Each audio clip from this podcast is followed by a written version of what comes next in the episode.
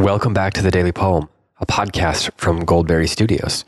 I'm David Kern, and today is Friday, September 1st, 2023. Today's poem is by an American poet named Rita Dove.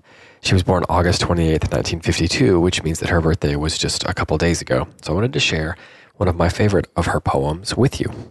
Before I do that, I want to thank Sean Johnson for holding down the fort here and the, the show during August. I was a little MIA, uh, very busy with a number of things, and he was able to uh, to bring you episodes. Uh, not every day, but more days than he is, uh, you know, contractually obligated to, so to speak. So I wanted to say thank you to him. Uh, thank you to everyone who's been listening and enjoying his work here on the Daily Poem, the poems that he has been sharing. But that brings us to today's poem. It's by Rita Dove. It's called Ars Poetica, and I will read it once, then offer a few thoughts, then read it again. From 1993 to 1995, Rita Dove served as Poet Laureate Consultant in Poetry to the Library of Congress. She is the first African American to have been appointed to this position since it was created.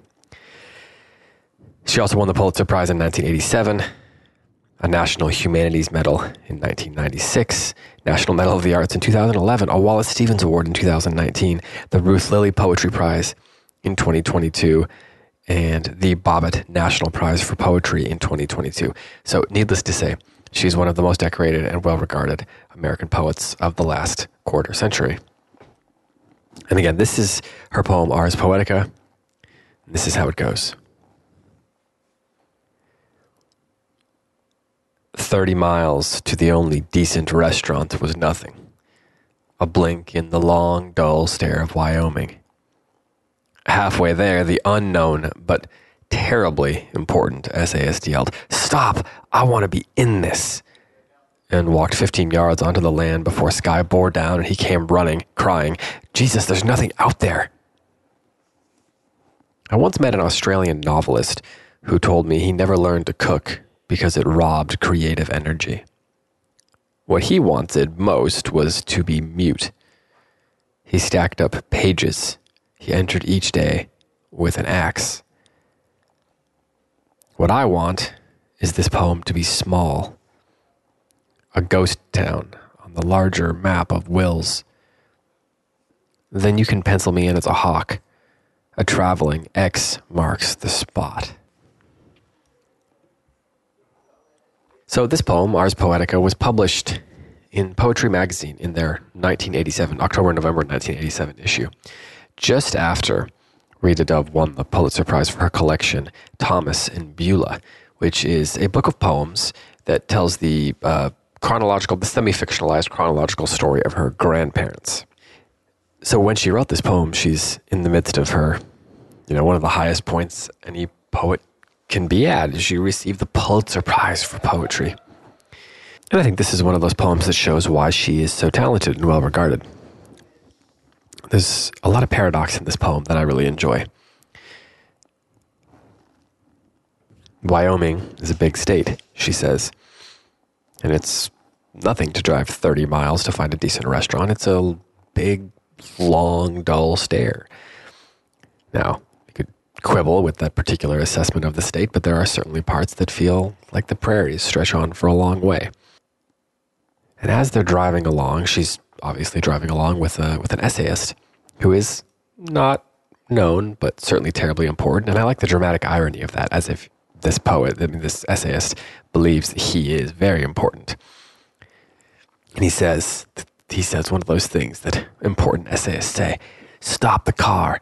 I need to be a part of this. I want to be in this. I want to be a part of this moment in this place. Gets out of the car. He walks 15 yards. That's it. He walks 15, 45 measly feet till the sky bears down on him. He comes running back to the car and he's saying, There's nothing out there. It's emptiness. Clearly missing the point. Then she talks about how she met this novelist who said that he didn't want to cook because he it robs creative energy, which it runs counter to everything that me and, my, and Sean Johnson believe, and also Heidi believe. So, kind of everything that this podcast is against is the idea that cooking saps creative energy. That's nonsense. And he says he just wants to be quiet. He just wants to be mute. The poet says that he enters each day with an axe, which is an image that I find fascinating. So he's stacking up these pages. He wants to be quiet. But then how does he enter each day with an axe? How does this silence equate to entering each day with an axe? She says she wants is to write a small poem. And I really enjoy the way this final stanza reflects back on the first stanza. That emptiness of Wyoming, the sort of wilderness that they're driving through, is a place that is full of ghost towns, a place that people once went to trying to create something, trying to create a future, trying to find success. And now it's dotted with ghost towns. So it refers back to that. You've got this idea of a larger map of wills, a map of claims, a map of places that is um, that she wants to just be a small part of. Pencil her in as a hawk, she says. I'm traveling. X marks the spot, which goes back to the idea of the motion at the beginning. And of course, the hawk comes back to the idea of the sky bearing down on her important essayist friend who couldn't stand it. She wants to be a part of that sky, almost that's bearing down on him. So all these images kind of play together in a really interesting way. I think at the end, she purposely doesn't clarify what she means by being pencil penciling her in as a hawk. I think there's a lot of different ways you can go, and I'm hesitant to unpack that too much because I think the mystery of this poem is in those final two lines, um, as well as in that axe line. And I think they're better if we just kind of sit with them, which maybe sounds like a cop out, but I think that's the best way to experience this poem. so I'm not going to give a definitive answer to what I think those mean because I think you need to, you know, I think that's kind of the point of, of poetry, right?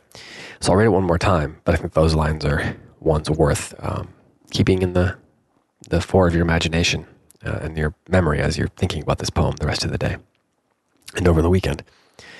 But while you're thinking about that, I also think it's worth thinking about how they connect to the, the notion of the title. Uh, ars poetica, meaning the art of poetry. So, how do those images relate to uh, a poem that is ostensibly about the craft and art of poetry itself?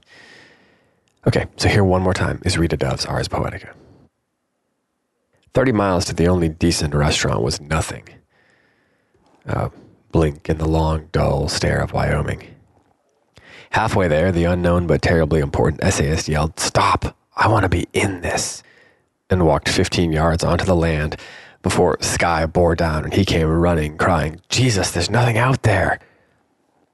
I once met an Australian novelist who told me he never learned to cook because it robbed creative energy. What he wanted most was to be mute. He stacked up pages. He entered each day with an axe.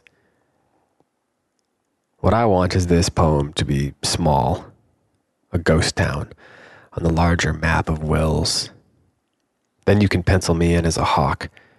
A traveling X marks the spot. This has been the Daily Poem. Thanks so much for listening. We will be back on Monday with another poem for you. To listen to past episodes or to support the show, please visit dailypoempod.substack.com. On behalf of our whole team at Goldberry Studios, especially our engineer Logan Green, I'm David Kern. Until next time, happy reading.